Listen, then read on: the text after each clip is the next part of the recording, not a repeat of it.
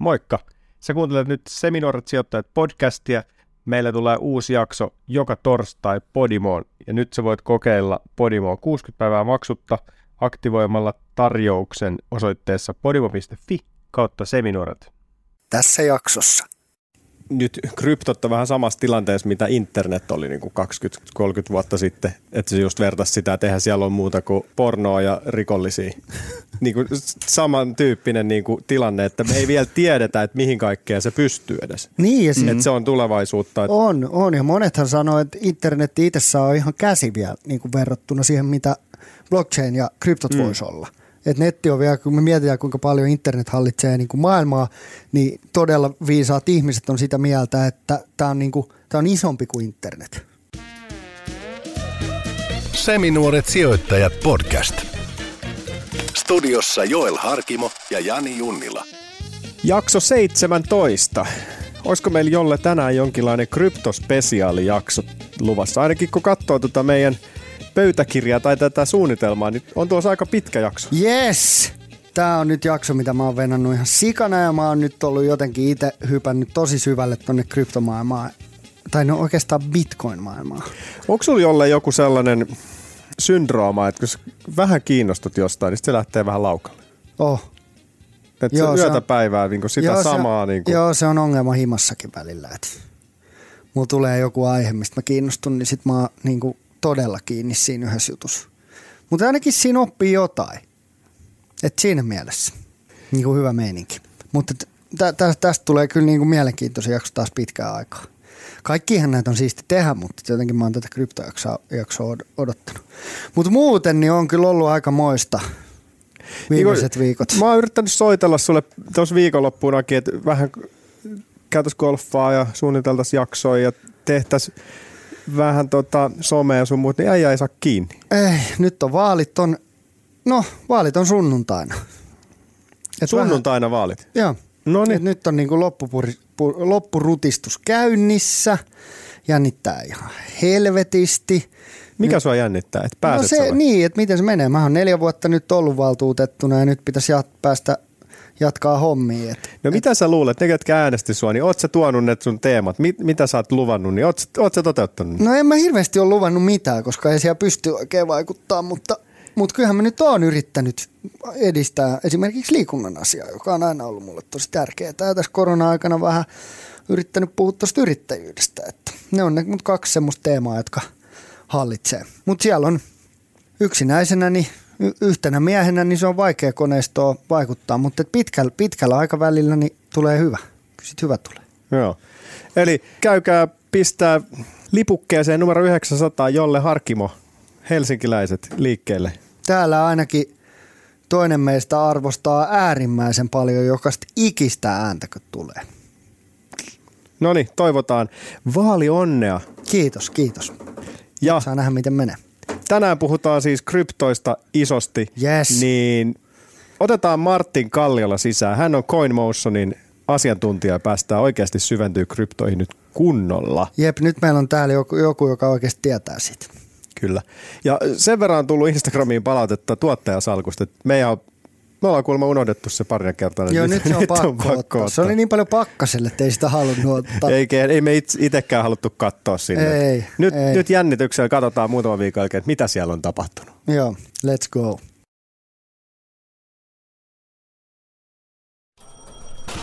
Tämä Seminuoret sijoittajat jaksohan on tehty Asiantuntija kaupallisessa liikkeellä. yhteistyössä CoinMotionin kanssa. Meillä on vieraana diilistäkin tuttu Martti Kalliola, morjesta.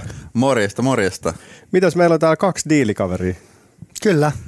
Toinen, me ollaan oltu eri puolilla pöytää ja ei olla itse samaan aikaan oltu, mutta Niin Jolle on ollut puolilla neuvonantaja. Jolle, Joo. Jolle on ollut vähän aikaisemmin siellä kuin mä. niin kyllä. Minkälainen fiilis tai minkälainen kokemus se sun mielestä oli? Se oli tosi opettavainen kokemus. Siinä pääsi vähän näkee paljon erilaisia bisneksiä niin sanotusti. Mm. Miten ne toimii. Sai vä- aika hyvää perspektiiviä. Oliko se ajo tarpeeksi tiukka vai liian tiukka vai liian löysä vai? Ää, no musta tuntuu, että se oli alussa vähän tiukempi. Et se oli, sillä oli vähän sitä roolia, mutta sitten se tavallaan niin kuin tiputti sitä roolitakkia pois päältä. Oli jo sitten loppua kohden. Se oli vähän rennompi sitten meitä kohtaan musta tuntuu. Okei. Okay. Niin tohan kuuluu vähän, että sä oot vähän niin kuin Joo. vittuuntunut. Joo, ja sen, niin. sen niin kuin huomaa, muista kun Jallis teki, niin niin se niinku, mä en tiedä mitä se niinku itselleen aina sanoi, tiedätkö, takahuoneessa, mutta se tuli aina vituhuoneen tuulen sinne. Se oli niinku,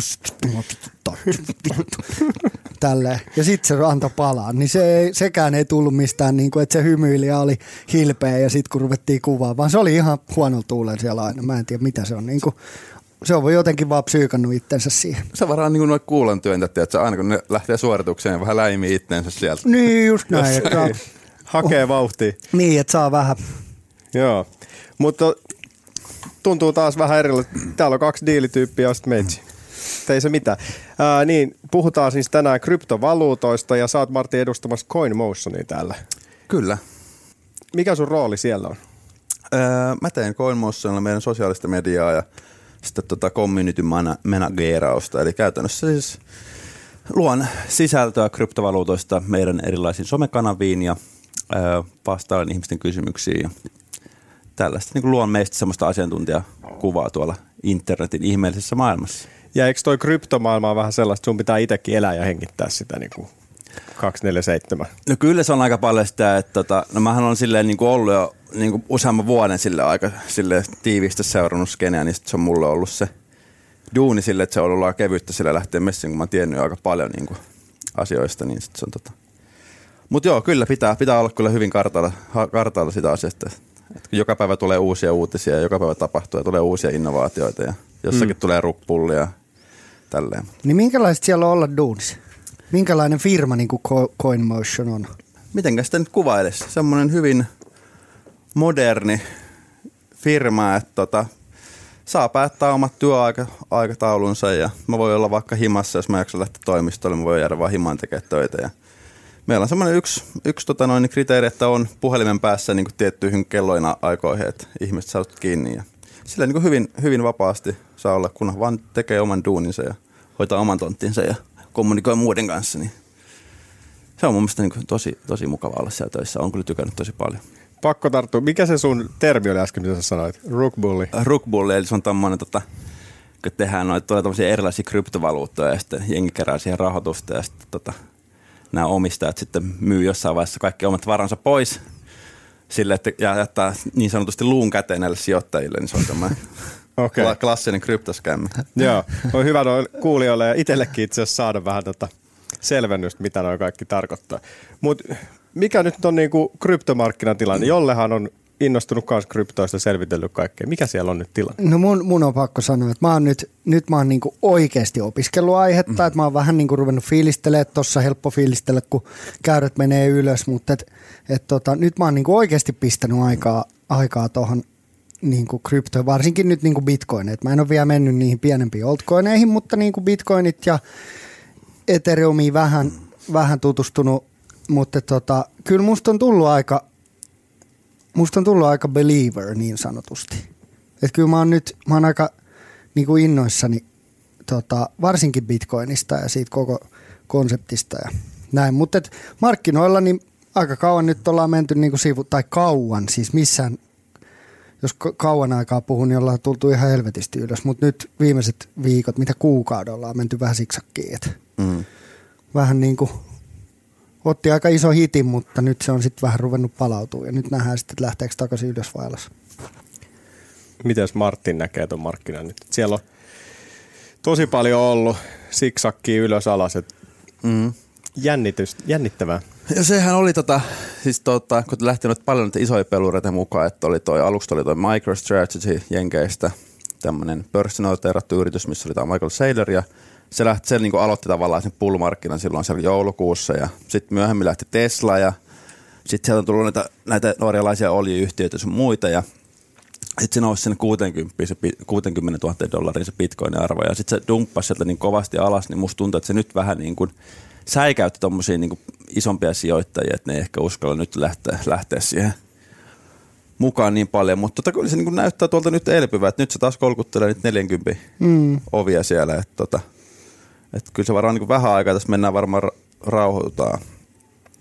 Mutta joo, ky- kyllä varmaan noin isot instituutiot, kun ne on tottunut vähän tämmöiseen arvosijoittamiseen ja ostettu bondeja ja sun muita. Ja sitten yhtäkkiä yhdessä yössä 75 pinnaa sulaa siitä niin kuin kryptomarkkinasta. Niin on se vähän jännää. Ehkä tuo 75 pinna oli vähän yläkanttiin, mutta kuitenkin mehän tehtiin silloin jaksoi pari viikkoa sitten, kun katsottiin vähän noit, että mitä tuolla pörssissä tapahtuu. Sitten hetkinen, 50 pinnaa laskenut bitcoin tänään, että mitä täällä tapahtuu.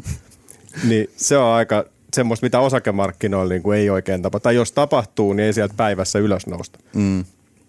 Niin, Se- se, on paljon, niin kuin, liikkeet on paljon paljon rajumpia.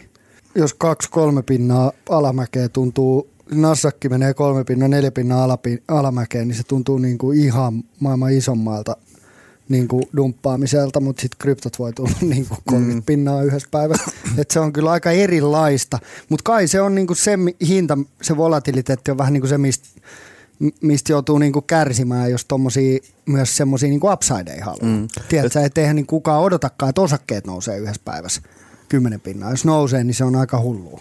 Ja toihan niin osaltaan niin se johtuu siitä myös, kun on tällaisia erilaisia lainapalveluita ja jengi niin kuin, käyttää niin viputreidaus tosi paljon.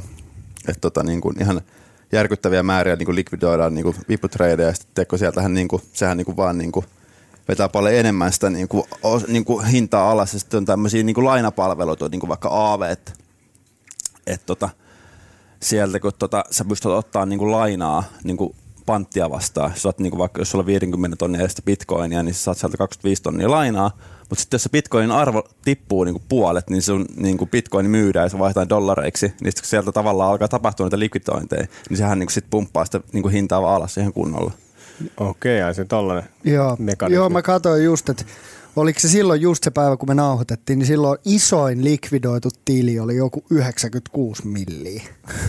Tyyli, mä en muista mistä mä nyt sen näin, mutta se oli joku, onko se kiinalainen vai kiinalainen tili, mutta et, et 96 milliä likvidoitiin niin kuin päivässä näin. Wow. Joo. Niin se on aika, Okei, Aika mutta tässä oli ihan kevyt tämmöinen alku tähän Martinin saapumiseen, mutta päivän agendana siis käydään läpi, että mikä meidän yhteistyökumppani CoinMotion on, puhutaan tarkemmin tämän hetken kryptomarkkinasta ja sit, siitä tulevaisuudesta nimenomaan, että mitä sieltä odotetaan, ää, miten niitä kryptoja voi oikein suomalainen ostaa. Sitten yksi mielenkiintoinen kysymys, tuossa oli yksi artikkelikin verotuksesta, kun suomalainen joutuu maksaa vähän veroa, niin jos pureudutaan vähän siihen. Sitten mä voisin testaa tuota CoinMotionia avaa sinne tiliin ja katsoa, että se ilmeisesti onnistuu aika nopeasti, niin Joo, se on ihan viiden minuutin prokkis. Jani ostaa kryptoja. jumalation. Paljon sä pist, paljon pistet? Euro. Euron. ja sitten hei, me ollaan jolle unohdettu tuottaja salkkukulma monesta jaksosta. Tuolla jengi käy kuumana tuolla Instassa. No niin, siitä tulee mielenkiintoista. No niin, tästä lähtee. CoinMotion. CoinMotion on kryptoalan suomalainen veteraaniyritys. Firma on perustettu vuonna 2012 aluksi nimellä Prasos. Ensimmäiset vuodet toiminta keskittyi bitcoinien osto- ja myyntipalvelu, bittirahaan sekä bitcoin käteisautomaattiin. Bittiraha on nykyisin pelkkä uutissivusto, mutta bittimaatti, bitcoin automaatti, on levittäytynyt lähes kaikkiin Suomen suuriin kaupunkeihin. Ja CoinMotion on nykyisin firman pääpalvelu.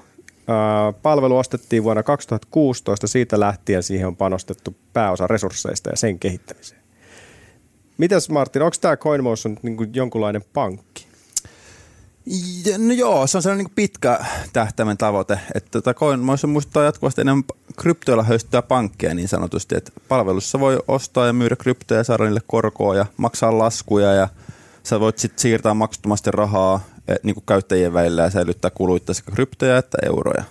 Sitten meillä on niin kuin tulossa tommosia niin kuin, niin kuin äsken puhuttiin Aavesta, että siellä, niin kuin meillä on tulossa tommosia niin kuin omilla kryptosijoituksilla taattuja lainoja, että sä voit niin kuin laittaa kryptoja vastaanottaa lainaa, ja sitten tota CoinMotionin debit card, card eli, eli sä voit sitten niin kuin, esimerkiksi jos sul haluat niin kuin vaan likvidoida sun kryptot euroiksi, niin sitten voit siirtää suoraan sen korttilille ja alkaa käyttää niitä silleen niin kuin parissa sekunnissa. Mutta siis on, onko se niin, että mulla on kortti, missä on euroja nimenomaan? Joo. Että se ei ole silleen, että mulla on siellä vähän erilaisia kryptoja, ja sitten mä niillä maksan, miten sattuu. Ei ole, ei ole, ei ole. Okei, okay. Joo. Se ei ole kauhean järkevää ainakaan Suomessa vielä silleen verotuksellisesta näkökulmasta, että jos sä maksatellaan kortilla, mikä niinku suoraan kääntää sun kryptot euroiksi, niin sitten kun siinä sun pitää niinku ottaa huomioon se, että et tota, kun sunhan pitää maksaa niinku voitosta se 30 pinnaa veroa Suomessa, mm. niin sitten se ei ole niinku siinä mielessä kauhean järkevää, että sä tavallaan niinku vaan maksat suoraan bitcoinilla. Joo. Niin meneekö se ton verotuksen kanssa CoinMotionin silleen, että vähän kuin osakkeissa, että kun sä myyt, niin meneekö se vero sieltä automaattisesti vai joudut sä niin kuin ilmoittaa verottajalle itse? Se pitää ilmoittaa verottajalle itse Okei, okay, toistaiseksi. joo. Niin, tota, min- minkälainen tilanne nyt CoinMotionilla on? Voi kuvitella, että volyymit on aika paljon kasvanut, menee varmasti teillekin aika lujaa. Mm-hmm. Niin minkälainen tämä Q2 on ollut? Mä kysyn nyt siksi, että mä oon itse sijoittanut Coinbaseen aika paljon ja mä uskon niinku just siihen, varmaan mitä teki Mm. niinku CoinMotionilla haette, että, että tota, nyt on niinku kryptopankki ja kryptotalous, että ei ole vaan niinku tämmöinen, mikä se nyt on, exchange, Mm. eikö niin, että, että niin kuin lähtee, niin, niin, tota, niin minkälainen Q2 on ollut? Öö, siis volyymithan on ollut todella korkeita. Mä en tiedä, miten paljon saisin näistä puhua, mutta siis niin kuin, No me kysytään silti. Niin, Anna mennä vaan. Niin. Leikataan pois sitten. Joo, tuota, Kaikki no siis, vaan. Ihan niin kuin, siis ennätysvolyymit on ollut. Että tota, ihan niin kuin valtava, valtava määrä tullut porukkaa lisää ja niin kuin isommat volyymit varmaan niin kuin koskaan niin kuin nyt tämän alkuvuoden aikana ollut. Että tota, on tulossa niin kuin ihan huippuvuosi ja kyllähän se näkee tuolta niin kuin Privanetistikin näkee, että CoinMotionin osakkeen arvo on mennyt aika Mm. samassa suhteessa ylöspäin kuin Bitcoinin hinta.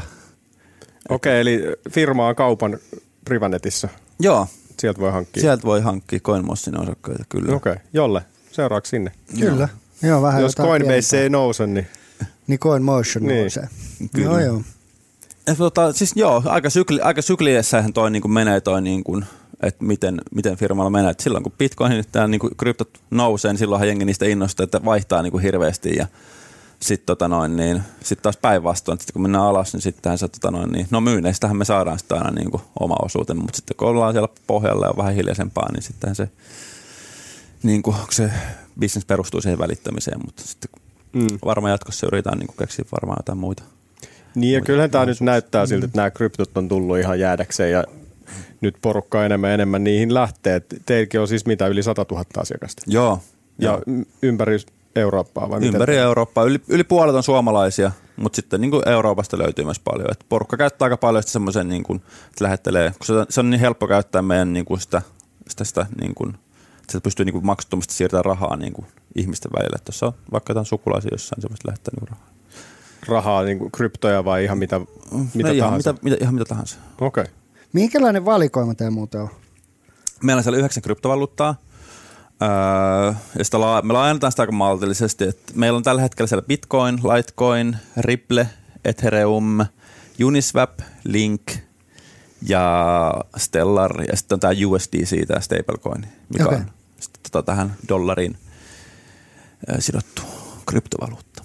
Siellä on niinku Mi- se- miten tuommoiset, sitä mä oon niinku miettinyt paljon, että kun, kun on jonkun verran noita niinku meemi, meemi tota, koineja ja, ja niin sanottuja shitcoineja, niin, niin miten te valkkaatte, että mitä te välitätte ja, ja tota, miten se prosessi niinku menee? Onko sinne helppo päästä? Tai ei varmaan ole, jos siellä on yhdeksän kryptoa, niin aika tarkkoin varmaan olette siitä, että mitä siellä niinku pystyy treidaamaan.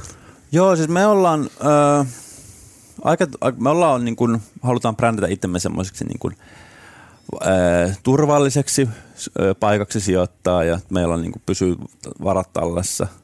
Niin tota, me ollaan niin kuin, varat niin kuin, aika harkiten noita, noita kolikoita sinne. Et meillä nyt on siellä niin kuin, niin kuin pieni määrä. Mä miettii jossain vaiheessa että Dogecoin, että se oltaisiin lisätty, koska asiakkaat tuli paljon niin kuin, pyyntöjä siihen, että lisätään se, mutta sitten kun se on semmoinen meemikoini ja tällä, että se ei ole vähän enemmän sitä lottoamista, niin sitten me ei niin kuin päätty ottaa sitä kuitenkaan. Joo. Joo, me, meemikoini, josta Elon shitpostailee. Hei, nyt on pakko niin kysyä. On siis olemassa äh, kryptovaluuttoja, bitcoin on niin tämmöinen, se on se pää, pääpahis. Kyllä. Sitten on niin altcoin ja meemikolikot, niin mitä nämä nyt on? Kertokaa nyt. Okei. Okay. Näitähän on käytännössä niin kuin, öö, nämä meemikolikathan on niin kuin, joku Dogecoin, sehän on käytännössä niin kuin Bitcoin-forkki. Eli mm. se on niin kuin, vähän niin kuin NS Bitcoinin sukulainen, että se tekniikka on siinä ihan täysin sama. Et siinä on vaan, se on vähän nopeampi, koska siinä on sitä niin kuin, öö, tämä lohkoketjun niin kuin blocktimea on niin kuin nopeutettu siinä. Et se on vähän niin kuin nopeampi ja siinä on sitten pieni inflaatio, mit- mitä Bitcoinissa taas ei ole. Kun Bitcoin on 21 miljoonaa, niin Dogecoinia on tehty 100 miljoonaa. Sitten siinä on niin kuin tämmöinen yhden biljoonan ö, val, ö, toi inflaatio joka vuosi. Et se on silleen niin kuin se teknologia ihan sama. Mutta sen päälle ei sit voi tehdä niin kuin esimerkiksi älysopimuksia, niin kuin vaikka Ethereumiin pystyy tehdä niin kuin erilaisia applikaatioita sen päälle. Mm.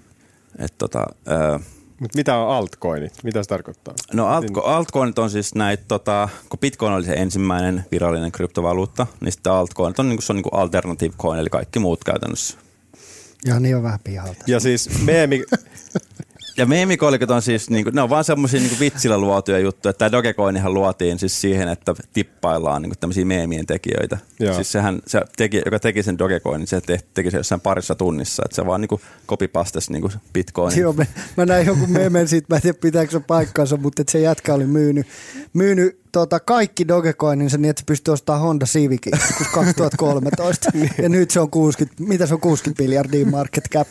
niin mä nauroin sille niin, että vittu aina ei voi voittaa. Että, niin siinä, siinä kuvassa oli myös just se, että nyt se, se arvo on yhtä paljon kuin Honda. y- niin Honda, koko. Honda firma, että se olisi voinut ostaa koko Honda, se osti yhden Honda. yhden vanhan Civicin. Se, se oli hyvä läppä, kun siis joku tämmöinen, oliko se se niin kuin jollain ö, yksi top 10 niin Dogecoin holdereista, kello niin kuin kymmenen, kymmenenneksi eniten niin Dogecoineja, niin se oli ostanut Dogecoinia sinne omaan lompakkoonsa niin kuin nel- 420 kappaletta, 420,69 kappaletta. Eli se on tämä Elon Musk Joo, B426. joo. Okei. Okay. Se oli semmoinen hauska Tuota, tuota. näyttö, että hän on elossa. Nyt niin kuin kuulijat ymmärtää vähän paremmin, että mit, miten nämä niin kuin jaotellaan. Ja varsinkin Jani. No varsinkin meitsi. Me vähän heitetään täällä aina rapalaa toisille. Se on Se oikein. kuuluu niin kuin asia. Sulla on ollut aikaa tutkia kryptoja Joo, joo. Kyllähän öisin on aikaa, kun ei nuku. vaalityön ohessa. Niin. Mutta siis mihin, mihin niin monet niin tuli mieleen siis tuosta, tota, että, että minkälaisia näitä erilaisia on. Niin mä, mä äsken vaan selitän näistä meemikolikoista, mutta siis Mm. silleen, että niin on niin kuin, kryptovaluuttaa, mitkä on tehty niin kuin silleen, että voit lähettää vaan niin kuin, käytännössä niin kuin arvoa ihmiseltä ihmiselle. Mm. Sitten on semmoisia niin kuin ekosysteemejä, vaikka niin kuin Ethereum, mikä on niin kuin sitten se- sen päälle, se on vähän niin kuin käyttöjärjestelmä, minkä päälle luodaan niin kuin erilaisia applikaatioita. Ja sitten, että nämä applikaatiot voi toimia, niin ne tarvii sitä Ethereumia, mikä on siellä pohjalla että se tavallaan niin kuin luo tarpeen sille niin kuin Ethereumin valuutalle. Ja sitten on niin kuin, nämä applikaatiot, mitkä on sen Et- Ethereumin päällä, on, päällä niin niitä kutsutaan, niille, niille luodaan yleensä niin kuin oma niin kuin, kryptovaluutta, mitä sanotaan tokeneiksi, ja ne jollain tapaa liittyy sitten sen yrityksen toimintaan. Eli ne on vähän niin kuin sellaisia niin kuin uudenlaisia osakkeita niin sanotusti. Eli mä annan nyt yhden esimerkin tässä. Mm. Eli jos olisi vaikka niin kuin, Netflixillä olisi oma kryptovaluutta, niin sitten tavallaan niin kuin näillä kryptovaluutoilla pyritään, sit, tai näillä tokeneilla pyritään niin kuin jollain tapaa sitouttamaan sitä asiakasta siihen niin kuin yritykseen. Eli jos Netflixillä olisi nyt oma kryptovaluutta ja joku, ne haluaisi tota, sitouttaa niin kuin asiakkaita, niin ne voisi niin kuin myydä sitä omaa kryptovaluuttaa näille asiakkaille, ja jos- jos se asiakas niin kuin lukitsisi niin sinne Netflixiin nyt nämä kryptovaluutat, niin ne voisi luvata, että okei, että sä lukitsit nämä tänne, niin sä saat vaikka puoleen hintaan niin kuin seuraavaksi vuodeksi nyt nämä, tämän niin kuin Netflixin subscriptioni, ja ne voisi hakea sillä jotain rahoitusta vaikka johonkin uusiin e- elokuvaprojekteihin tai jotain tällaista.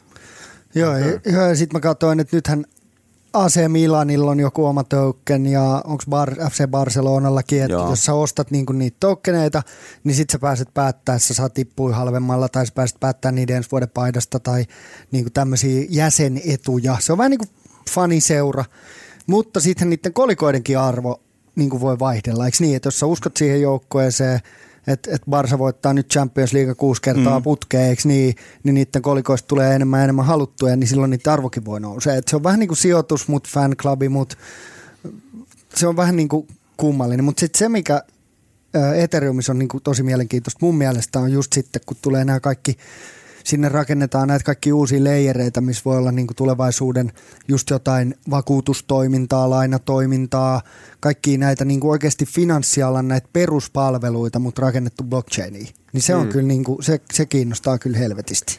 Niin ja silloin ekalla kaudella meillä oli vieraan se yksi kryptomestari, niin sehän ver- puhui siitä, että ää, nyt kryptot on vähän samassa tilanteessa, mitä internet oli niin kuin 20-30 vuotta sitten. Mm-hmm. Että et se just vertaisi sitä, että eihän siellä ole muuta kuin pornoa ja rikollisia. niin kuin samantyyppinen niin kuin tilanne, että me ei vielä tiedetä, että mihin kaikkeen se pystyy edes. Niin, ja Mm. Että se on tulevaisuutta. Että On, on. Ja monethan sanoo, että internet itse on ihan käsiviä niin kuin verrattuna siihen, mitä blockchain ja, ja kryptot mm. voisi olla. Et netti on vielä, kun me mietitään, kuinka paljon internet hallitsee niin kuin maailmaa, niin, niin todella viisaat ihmiset on sitä mieltä, että tämä on, niin kuin, tää on isompi kuin internet. Et se vaan niin kuin kertoo siitä potentiaalista tulevaisuudessa. Mm. Mutta mennään tämän hetken tilanteeseen. Mitä sä uskot Martin, onko tämä nyt niinku, mennäänkö tässä vähän aikaa sivuttain, lähdetäänkö me ylöspäin, mennäänkö me alaspäin? Näitä on vähän vaikea analysoida, mutta mikä sun fiilis on ja, ja mistä sä uskot, että tämä johtuu? Nythän Kiina bännäs bitcoinin taas niinku, mitä viidennen kerran vai neljännen kerran ja, ja sitten on tuo energiakeskustelu, minkä Elon Musk starttasi, niin, niin mikä sä luulet, että, että on se niin kuin iso syy, että nyt mentiin alas? Ja mitä sä uskot, että tästä eteenpäin tapahtuu? No sehän oli just nämä klassinen Kiina-bändi, minkä ne on tehnyt. Jo silloin 2013 ja sitten ne teki 2017. Joo, ja... ne vaan kertoo se niin kuin neljän vuoden välein ja sitten jengi on sillä, Mutta onko te joskus ottanut sen bännin pois siellä välissä? No siis Vai onko jengi, no vaan se, että no bännetään se nyt ja sitten se vähän luistaa ja taas se on mennään. varmaan ollut silleen, että ne on jotenkin hellentänyt sitä, mutta sitä ei, siitä ei ollut mitään otsikoita. Et se on niinku aina ollut, nyt kun noin kryptot on noussut, niin sitten ne on silleen, että joo, Instacat ei saa tehdä niinku kauppaa kryptoille, että ne ei saa ottaa vastaan maksuja ja pälä, pälä, pälä. Ne vähän niin kuin bännää tavallaan ne transaktiot. Sitten no, se oli varmaan se yksi isoimmista syistä. Sitten sehän laukasi sen ton niin kuin, sieltä topista se alas, kun Tesla oli sille, että ei enää vastaanota enää niitä tota bitcoineja niin maksutapana sen Jenkeissä. Mutta mä epäilen, että siinä on joku tämmöinen syy, koska eihän ne voi olla niin semmoisia päättämättömiä, että ne kuukausi, kuukausi kun en, en nyt ne niin kuin tavallaan niin kuin hyväksyy ne bitcoinit, sitten pari kuukautta myöhemmin, myöhemmin on siltä, että okei, okay, ei, ei me otakaan näitä, koska energia tai niin nämä ympäristösyyt. Että Kyllä siellä varmasti joku, mä uskon, että siellä varmasti joku tämmöinen, tota, se on joku markkinointikikka tai joku No no, siis tämmöinen. Mulla on tä- vähän foliohattu sen suhteen. Mm. Siis mä, mä oon täysin samaa mieltä. Tuosta mä avauduinkin pari jaksoa sitten, että niin kuin Elon Musk ei voi olla, niin kuin, että, että jos se olisi 20 minuuttia istunut alas ja tutkinut bitcoinia, niin se olisi törmännyt siihen, että käyttää ihan helvetisti mm. energiaa. Eikö niin? Mm. Että se ei tullut niin kuin uutisena. Niin joko se trollaa ja sen mielestä tää on helvetin hauskaa, tai sitten se tota, tai sit sillä on joku oma agenda, mitä se ajaa. Eikö Mm. niin, että kukaan ei sijoita puolitoista miljardia dollaria firmana, ensi, yksi, yksi ensimmäisiä firmoja, joka sijoittaa bitcoineihin, ja sitten ne on kuukauden päästä sille, tää muuten kuluttaa sähköä, tajusit sä, en mä tajunnut. Joo, e- ei me kyllä voida tätä tehdäkään, eikö niin? Että ei se toimi niin. Että tässä on nyt jotain, mitä me ei tiedetä.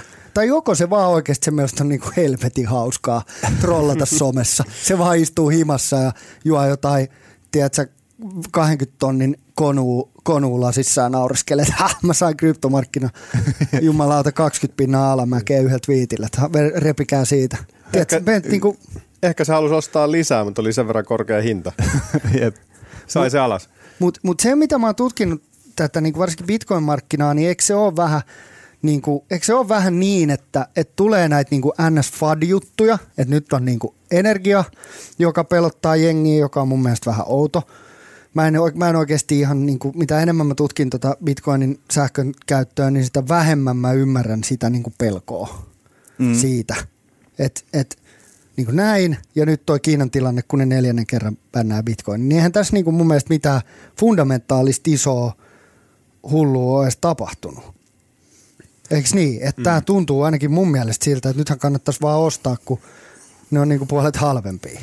No niinhän se varmaan on. Että nythän se on niin kuin, niin kuin sen jälkeen, kun on tullut noin kaikki uutiset, niin sehän on tullut aika pohjalle sieltä. Se kävi siellä kolmessa kymmenessä tonnissa niin kuin silleen pohjimmillaan. Ja sit tota, niin nythän on menty vähän seksakka ja tänään on itse asiassa vähän piristynyt noin markkinat. Että katsotaan mitä tapahtuu. Tuo aika kertoo. Että aika niin kuin, siis hyvin epävarma tilanne mun mielestä. Että mä en osaa, en varmaan kukaan ei osaa sanoa, mitä nyt tulee tapahtua tässä. Mutta Niin, Mutta toikin on mielenkiintoista, mielenkiintoista silleen, että, ollaan, että nyt se on vaan 30 tonnia, kun vuosi sitten se oli joku 8 tonnia. niin. Et silti niin kuin, se on ihan älyttömän kallis periaatteessa siihen, mitä se on ollut silloin vuosi sitten. No on mm. totta kai, mutta siis sitä, että et, et kun kaikki meni niin kuin hyvin ja se kävi siellä 60 vähän päälle, niin, niin, tota, niin mikään niin kuin fundamentaalisesti hän ei ole muuttunut. Et jengi pelottelee tuosta energiasta, mikä kaikki tietää, mikä on mun mielestä ihan outoa, että mä vähän tutkin tota hommaa, niin, niin kuin maailmassa käytetään 150 000 terawatti sähkötuntia, 50 000 niistä menee täysin hukkaa,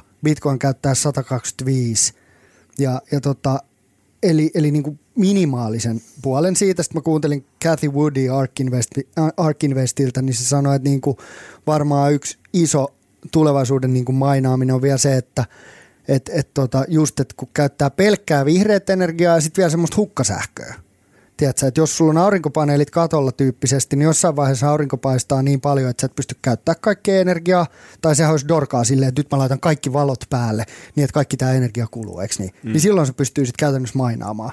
Mm. Silloin kun sä, et, niin kuin, että se olisi niin kuin ylivoi, yli, ylijäävää kapasiteettia, millä se mainaaminen pystyisi hoitaa. Sitten se, että sit kun kaikki kryptot on mainattu, tai bitcoinit on mainattu, niin sittenhän siitä tulee tyyli maailman historian kaikista tehokkain maksuverkko niin kuin sähkön mukana. Ni, niin, niin toi on niin kuin mun mielestä tosi outoa toi tuommoinen niin hullu energiapelko. Ja mm. nyt vielä ne minerit on kertonutkin, että he yrittää niin kuin satsata, että onko se niin 30-70, se on aika iso haitari. Kyllä mä oon miettinyt, miten se voi olla. Mutta jos saa lukee, että 30-70 pinnaa bitcoin miningista on niin kuin uusiutuvalla energialla. Niin ja sitten jotkut jossain... Et se on jo aika iso osa. Niin, Venäjällä ja Kiinassa nehän lämmittää omaa talonsa sillä. Mm. Niillä on muutama kone siellä huutaa ja sit se tuottaa niin paljon lämpöä, niin ei tarvitse kaataa puita ja lämmittää sitä torppaa sillä, vaan ne lämmittää bitcoinin louhimisen. Mutta mikä mm. siinä on tilanne? Niitä on 21 miljoonaa totaali, niin paljon niitä nyt on kaivettu? Mun mielestä 18, eikö niin? Varmaan jotain semmoista. Joo. Jotain semmoista se on. Ja se vaikeutuu koko ajan tai niin kuin hidastuu se niiden löytäminen? Joo, Joo. tai niin. Niin, se on, löytäminen. Niin, siis... tai se niin kuin puolittuu. Et mun mielestä se on ollut niin, että nyt ennen 2020, niin se oli kai 12,5 bitcoinia, jota jokaisesta blogista vapautui. Ja niitä on yli 10 minuutin välein. Ja nyt se on niin kuin tuon viimeisimmän puolituksen jälkeen, niin se onko se 6, mitä sitten on, 625 bitcoinia. Ja sitten neljän vuoden päästä se on niin kuin kolme. Vittu, nyt pitäisi osaa laskea. Jotain kolme, 3,12. No any case, mm. mutta et, et se niinku vähen, vähenee koko ajan. Joo. Ja sitten se vaan, mikä tuossa energiassa vielä, mikä kiinnostaa, että mä katsoin, että YouTube käyttää ty- tyyliä, tämä nyt oli, tästä ei hirveästi dataa löydy. Ja se voi olla, että kun sä kirjoitat Google, että paljon YouTube käyttää sähköä, niin ei haluaisi kertoa sitä, Google. Niin tota, mutta et, et, moni aika luotettavia lähteitä on se, että se käyttää vähintään tuplasti, mutta jotkut sanoo, että niin kuin kolme kertaa enemmän. Niin, niin tota, mulle just yksi sanoi, että no mut YouTube tuottaa arvoa. No se, että no joo, että se nyt on sitten, mitä sä tykkäät Bitcoinista. Mutta eihän kukaan kysy, että aijaa sä katsot himas Netflixistä jotain, mitä siellä nyt on, jotain niin kuin paskareality. Jos sä katsot himas temppareita – niin kyllä sekin on niin kuin täysin turhaa sähköä. Kukaan voi, ei voi argumentoida, että hyvin käytettyä energiaa, eikö niin? Mutta sitten mm. bitcoineista ollaan silleen, että energia hukkaa, energia hukkaa, kun se on niin kuin yksi fiksuimpia maksujärjestelmiä, tai tämmöisiä niin kuin globaaleja maksujärjestelmiä, mitä on. Nyt me eletään semmoisessa maailmassa, että jolle on nyt hurahtanut bitcoiniin ja kryptoihin. Se löytää kaikki puolet, että mitä se voi puolustaa niitä. Puoli vuotta sitten niin ei ollut ihan samanlainen tarmo. No mut hei, ei ollut paskoja argumenttejakaan. ei, en, oli, mä oli mitä, en mä tää mitään itse keksi, saatana, vaan mä tutkin. Jolle on ottanut selvää selvästi. On, on. Eihän se nukukkaan, kun päivisin tekee vaalityötä tuolla kentällä ja öissä se ostaa ja katsoo kryptoja. Joo, ja osakkeita. Et en mä sille ei musta mikään pelkkä kryptoihminen vielä. Kyllä mulla aika paljon osakkeet vielä on tässä kiikarissa. Mutta tämä on tämmöinen hyvä lisäys. Hyvä. Tuossa käytiin näitä fudeja läpi, eli fudithan on näitä niin kuin riskejä ja tällaisia pelkoja, eikö näin? Joo, joo, semmoisia niin kuin, äh, uhkia. uhkia. uhkia, mitä tulee niin kuin markkinoille ja voi luoda. Niin kuin. Eli mikä vaan sana ja sen perään food. Kyllä. Energia, foodi ja Kiina foodi on mainittu. Mm. Yes. No mitäs sitten niinku, jolle on puhunut tästä koko keväänä, USAn keskuspankit painaa ihan pirusti rahaa ja bitcoin on rajallinen määrä, niin miten tämä niinku tulevaisuudessa tämmöinen tilanne? Et vieläkö painetaan rahaa ja bitcoinit loppuu kesken? Mitä tässä käy?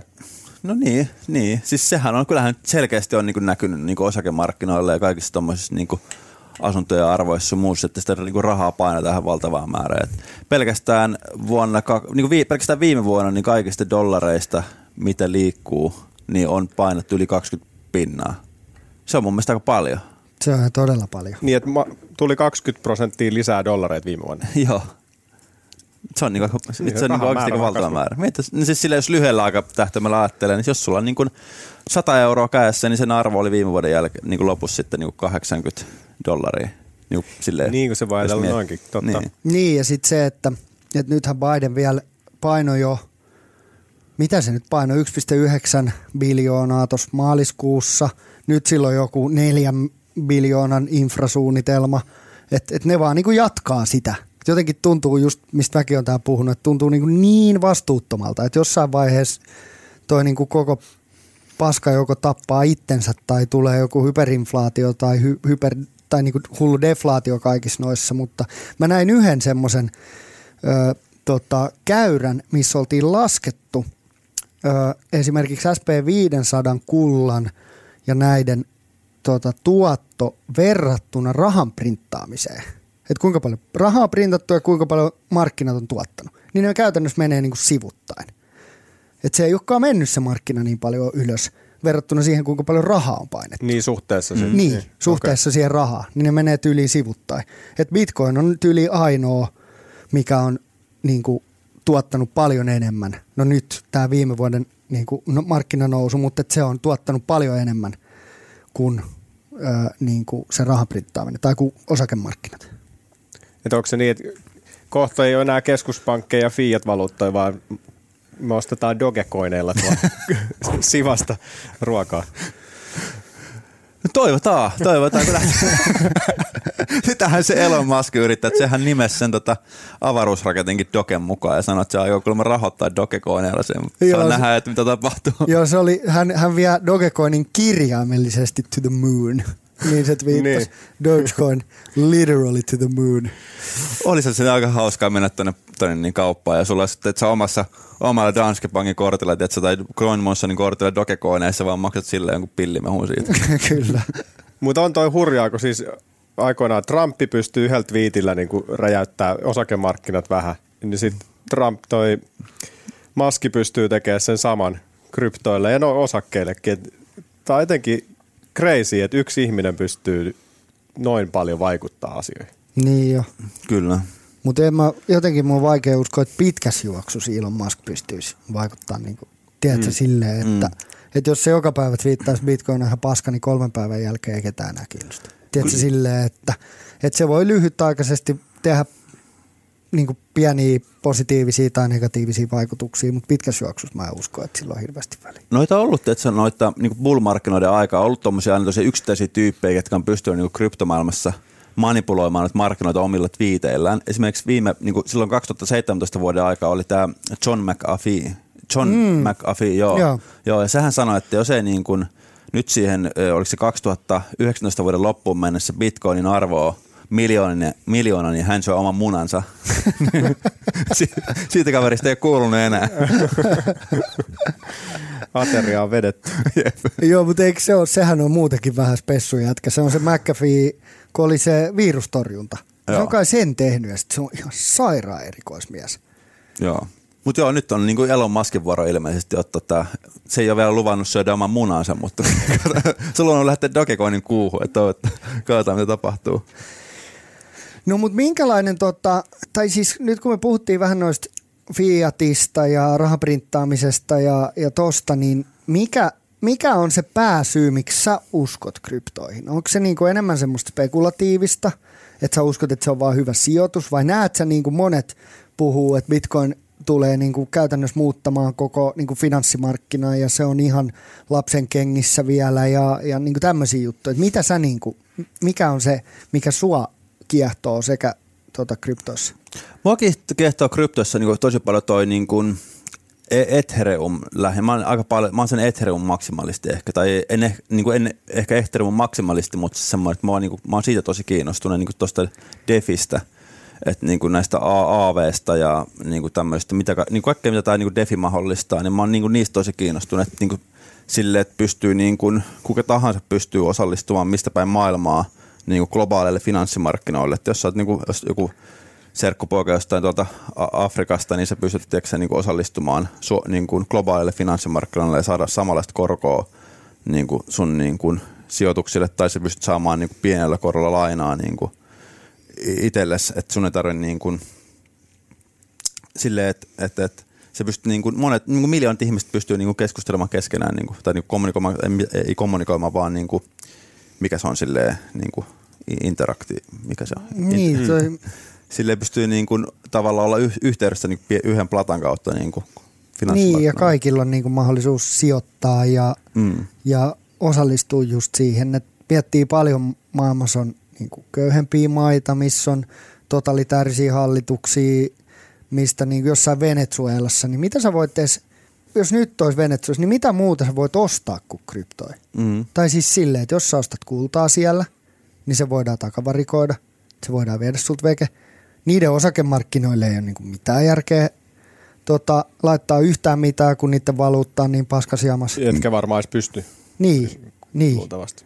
Ja, ja koko, kaikki muut sijoitustuotteet on ihan vessa Mm. siellä, paitsi niin kuin kryptot. Ja varmaan aika monessa maassa, jos rupeaa tutkimaan sitä, niin varmaan aika moni niin kuin fiat-valuutta on tosi heikko. Et kun aina verrataan niin kuin dollareihin ja euroihin, niin mä luulen, aika monessa paikassa, niin kryptot ei ole enää semmoinen niin kuin outo sijoitus, vaan se on ainoa sijoitus. Mm. Ja nyt kun kuulijat googlaa niin kuin minä, mikä on DeFi, niin DeFi on lyhenne sanoista Decentralized Finance. Tällä tarkoittaa hajautettua finanssimaailmaa. Joo. Me, saa, me saatiin just kommentti tonne Instaan, että aina kun mä rupean vauhkoon jostain, niin sitten tulee jotain termejä, mitä ei ymmärrä, niin sitten oli silleen, että Jani voisi selittää, että, että mitä nämä tarkoittaa, kun jolle vauhkoon. Niin- Just näin. Tän- Nyt sä oot ottanut, sä oot sisäistänyt heti ton Mä roolin. pyrin aina suomentaa vähän. Joo, siis tuossa niinku hyvä esimerkki on tämä niinku Aave, mikä on siis suomalainen, suomalainen tota innovaatio.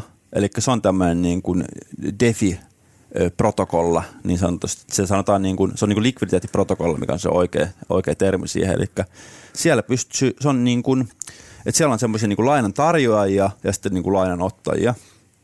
Että sä pystyt tarjoamaan sinne niinku likviditeettiä, että sä pystyt laittaa sun niinku rahat sinne niinku sille, että jotkut pystyy niinku lainaa sitä. Eli jos sä, haluat, sä et halua vaikka, niinku sulla, sä vaikka bitcoineja, ja sä et halua myydä niitä, mutta sä tarvit rahaa johonkin, niin sä voit laittaa sun bitcoinit sinne AVn protokolle ja saada sitä vasten niinku lainaa. Ja sitten tota, niin sä voit käyttää niitä dollareita ja saat siihen niinku pienen, pienen niinku pien, halvemmalla korolla ja sun ei tarvitse maksaa vaikka veroa ni- niinku niistä mm. bitcoineista. Sitten sä voit käyttää sen rahan ja sä voit sitten pikkuhiljaa maksaa sen niinku bitcoinin takaisin sinne. Ja sen sijaan, että sä maksat 30 pinnaa vaikka veroa siitä. Pystyykö tuossa, toi on mielenkiintoista, mutta pystyykö tuossa, tota, onko se laina ja ne korot, onko ne jotenkin niin kuin lyöty kiinni? Tai mä vaan niin kuin mietin siitä, että, että jos sulla on yksi bitcoini, eikö niin? Mhm. Ja sitten sä lainaat täksi määrän dollareita sitä vastaan tai euroa tai whatever. Mutta sitten kun se markkina on noin volatiili, Mhm. niin miten se niin kuin toimii sitten sen kanssa, että jos bitcoinin arvo on yhtäkkiä kymppitonni? Joo, siis se menee silleen, että okei, no siis riippuu tosi paljon siitä, että se menee niin kuin, jos se menee alaspäin, niin sehän niin kuin se protokollahan automaattisesti sitten likvidoi sen sun niin kuin position, sen bitcoinin sit sieltä, että jos sä oot saanut sillä, kun se, jos sen bitcoinin arvo on vaikka 50 tonnia, niin saat sieltä niin kuin protokollasta niin kuin puolet sit bitcoinin arvo, niin kuin dollariarvosta sitä lainaa. Ja sitten jos se menee sen niin kuin, ö, 25 tonnin alapuolelle se bitcoinin hinta, niin sitten se niin kuin likvidoi sen sun bitcoinin ja sitten tavallaan sulle jää ne käteen. Niin, sen hetkisellä arvolla. Joo. Joo. Ja jos se taas nousee, niin onko se sun, se sun yksi bitcoini, niin se on jo koko ajan ollut sun ja nyt se on vaan pirusti arvokkaampi. Joo. Joo. Sä voit myös niin kuin vähän niin kuin vivuttaa siinä myös sille, että jos sä haluat pistää sen sinne lainaan ja sitten, että sä voit laittaa sen, sen dollarisijoituksen vaikka johonkin, sä voit ostaa sille vaikka lisää bitcoinia tai jotain. Mm. Aavella on myös oma tokeni, mitä voi, mihin voi sijoittaa tuolta CoinMotionista. Mm. Okei. Eli se AVn tokeni on siis silleen, että äh, kun tulee näitä likvidointeja, jos tulee likvidointeja sieltä, tota, äh, siinä on niin kuin, nyt mennään, nyt mennään kyllä syvälle. Anna mennä. Mennäänkö? Mennään, mennään. Eli niillä on siis semmoinen ää, AVL on semmoinen, että sä voit niinku steikkaa ne A- AVn tokenit sinne tota, niiden protokollaan. Ja sitten jos tulee tämmöisiä niinku isoja dippejä markkinoille, ja sitten sieltä niinku näitä lainoja aletaan likvidoimaan, ja sitten tota, jos niinku yhtä aikaa tulee tosi paljon likvidointeja, niin voi olla, että tavallaan niinku ne ää, AV, se ei kerkeä niinku samaan aikaan likvidoida näitä kaikkia niinku lainoja samaan hintaan, että ne voi ottaa niinku tauluun siinä niinku, niin kuin niissä likvidoinneissa. Ja sitten niin kuin näistä, näistä AV-tokeneista, niillä on semmoinen safety-moduuli siellä, millä sitten niin kuin kompensoidaan ne tappiot, jos tulee tämmöisiä niin kuin isoja dippejä. Ja tota, sitten tota, niin kuin nämä Aave-tokenin holderit, jotka niin kuin steikkaa ne sinne Aaveen protokollaan nämä tokenit, niin ne niin kuin saa sitten ne, on, niin kuin, ne saa niin kuin korkoa niille omille aave-tokeneille, mutta siinä on myös se riski, että jos tulee tämmöisiä isoja dippejä, niin ne saattaa niin kuin menettää sitä niin kuin omaa. Ne niin kuin laittaa niin kuin steikkaa ne omat aave-tokenit tänne safety-moduuliin, mistä sitten maksetaan nämä tappiot, joista Aaveen protokolla niin kuin ottaa tappioita näissä likvidoinneissa. Okei. Eli tälle sijoittajalle pidät suojaa sieltä. Mm, joo, Tai sille jos- aavelle. öö, sille AV, sä annat niin kuin AVlle tavallaan niin kuin suojaa sille niin kuin protokollalle, hmm. mutta sitten sä saat niin kuin korkoa niille sun AV-tokeneille, kun sä laitat ne sinne niin kuin safety-moduuliin. Aika Okei. mielenkiintoista. Ja myös sitten ne AV-tokenin holderit, niin niillä on niin kuin oikeus sitten äänestää niin kuin tulevista niin kuin, öö, mu, öö, päivityksistä tähän AVn protokollaan, että minkälaisia uudistuksia siihen tehdään. Tu, joo, toi on niin kuin yksi, yksi innovaatio. Tuossa niin kuin voidaan puhua vaikka tunti noista niin DeFi-innovaatioista, mutta meillä ei varmaan tarvitse riittää aika siihen. mutta se AV on mielenkiintoinen, siihen kannattaa niin kuin tutustua kyllä. Joo, ja tuolla DeFi-maailmassa on tosi paljon mielenkiintoisia juttuja. Niitä pitäisi vaan, se on, niitä pitäisi vaan tutkia. Siihen menisi kyllä tuhat tuntia, kun rupeaisi sukeltaa siihen, mutta Joo, sit jos mä nyt itse mietin, mitä mieltä mä oon ollut kryptoista tässä viime aikoina, niin kyllä mä sitä Ethereumia on miettinyt niin kuin eniten, koska siitä just käynyt ilmi, että se on just, tämä lohkoketju on tosi tehokas ja sen päälle pystyy rakentamaan niitä kaikkiin sovelluksiin, niin se sinänsä kiehtoo. Sitten taas nämä muut, kun ne, ne ei perustu niin kuin silleen mun mielestä mihinkään. Mm. Et jos sä ostat vaikka keskon osaketta, niin sitten sä niinku tiedät, että tämä on tämmöinen bisnes, ne tekee tämän verran tuottoa ja nyt ne osti jonkun firman, saa lisää liikevaihtoa tulosta, niin sitten okei, okay, osake niinku yleensä sen mukaan sitten elää. Mm. Mutta sitten mä ostan bitcoinia, sitten se riippuu siitä, että mitä joku twiittaa jossain tai niinku, miten mm. oletetaan, että käyttääkö sitä joskus joku. Tai, niin se Ethereum tuntuu enemmän niinku olevan sit niinku osake enemmän kuin ne muut Mm. tota, kryptot. Kyllä. Onko mä jotenkin jo- oikein jäljellä? Joo, se on vähän sillä, että niinku, to, sä omistat sitä Ethereumia, niin ne tavallaan ne applikaatiot, jotka sitten on rakennettu sen Ethereumin päälle, niin nehän on riippuvaisia niin kuin Ethereumista, että ne joutuu sitten ostaa sitä markkinasta, kun ne haluaa käyttää sitä applikaatiota käytetään. Et siinä mielessä Bitcoin on sitten enemmän sellainen rahajärjestelmä, että sä uskot siihen niin kuin rahajärjestelmän niin kuin toimivuuteen. uskotko sä siihen, että bitcoinista tulee niin kuin raha? Et nyt kun, onko, onko se, kun mä en, nyt kun tehdään sitä niin kuin Lightning Networkia mm. ja, ja tota, sitä niin kuin maksujärjestelmää Bitcoin blockchainin päälle, niin uskot sä, uskot sä että Bitcoin on oikeasti niin kuin, tiedätkö, tyyli tulevaisuuden valuutta silleen isosti, vai luulet sä, että se on vaan arvon säilyttäjä seuraavan mm. niin kuin kymmenen vuoden päästä? No mä uskon, että, että Bitcoin on, kun se on niin siis se verkko, mikä, mikä Bitcoin, niin Bitcoin on niin kuin todella turvallinen niin kuin verkko sille, että se on niin kuin toimintavarma ollut jo niin kuin kymmenen vuotta ja ku, niin kuin useista hyökkäyksistä niin kuin johtuen, että sitä ei ole pystytty, kuka, pystynyt kukaan murtamaan.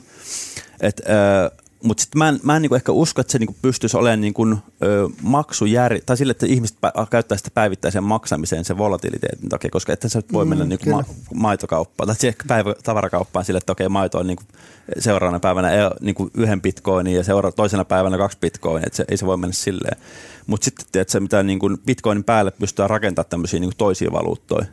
Esimerkiksi vaikka voitaisiin siihen voitaisiin rakentaa vaikka markka, ja sitten me voida- voidaan luottaa siihen, että se markka on niin oikeasti toimintavarma, koska se bitcoinin verkko on niin, kuin niin, niin kuin varma ja turvallinen. Mm. Et mä uskon, että se bitcoin itsessään tulee olemaan semmoinen niin kuin arvon säilyttäjä, mutta sitten ehkä niin kuin sen päälle voidaan rakentaa tämmöisiä niin kuin, öö, valuuttoja tulevaisuudessa, mitkä on niin kuin todella turvallisia ja varmoja, toimintavarmaa. Mun nyt kun puhut tuosta turvallisuudesta, niin kuuntelin tuollaista äh, kryptopodia tuossa yksi päivä, missä CoinMotionin Martti ja mikä se Pessi vai? Pessi, Pessin kanssa painoitte siellä.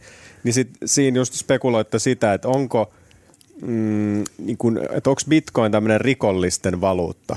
Niin se oli ihan hyvin, te kävitte siinä sitä läpi, että ehkä kymmenen vuotta sitten, kun sitä ei oikein seurattu, että se pystyy ostamaan ja siirtää bitcoin ilman, että siitä jää mitään jälkeen, Mm. niin silloin se on ollut enemmän niin kuin rikollisten suosima, mutta sitten puhuitte, että se ei enää olisi, koska siitä jää jotenkin jälki nyt niin kuin Joo, nykyään. ja siis itse asiassa tänäkin päivänä me voidaan nähdä niitä siirtoja, mitä on tapahtunut kymmenen vuotta sitten. Niin sehän näkyy siellä niin kuin lohkoketjussa, että ne pystytään kaikki jäljittämään, että mihin ne kaikki siirto on niin kuin mennyt. Ja että jos, joku, jos on mennyt johonkin tiettyyn lompakkoon, vaikka johonkin pörssiin, mistä se on sitten niin kuin käännetty fiatiksi, niin sitten pystytään niin jäljittämään, että mistä se on tullut ja kuka sen on niin kuin saanut ja tälleen.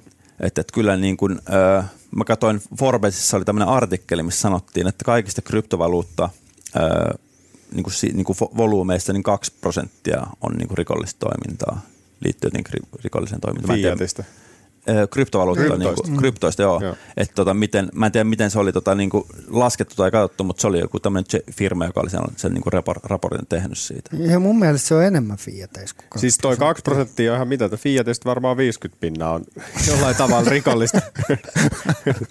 Puolet on Kolumbiassa ja näin. Mutta mut tämä oli niinku siis volyymeista.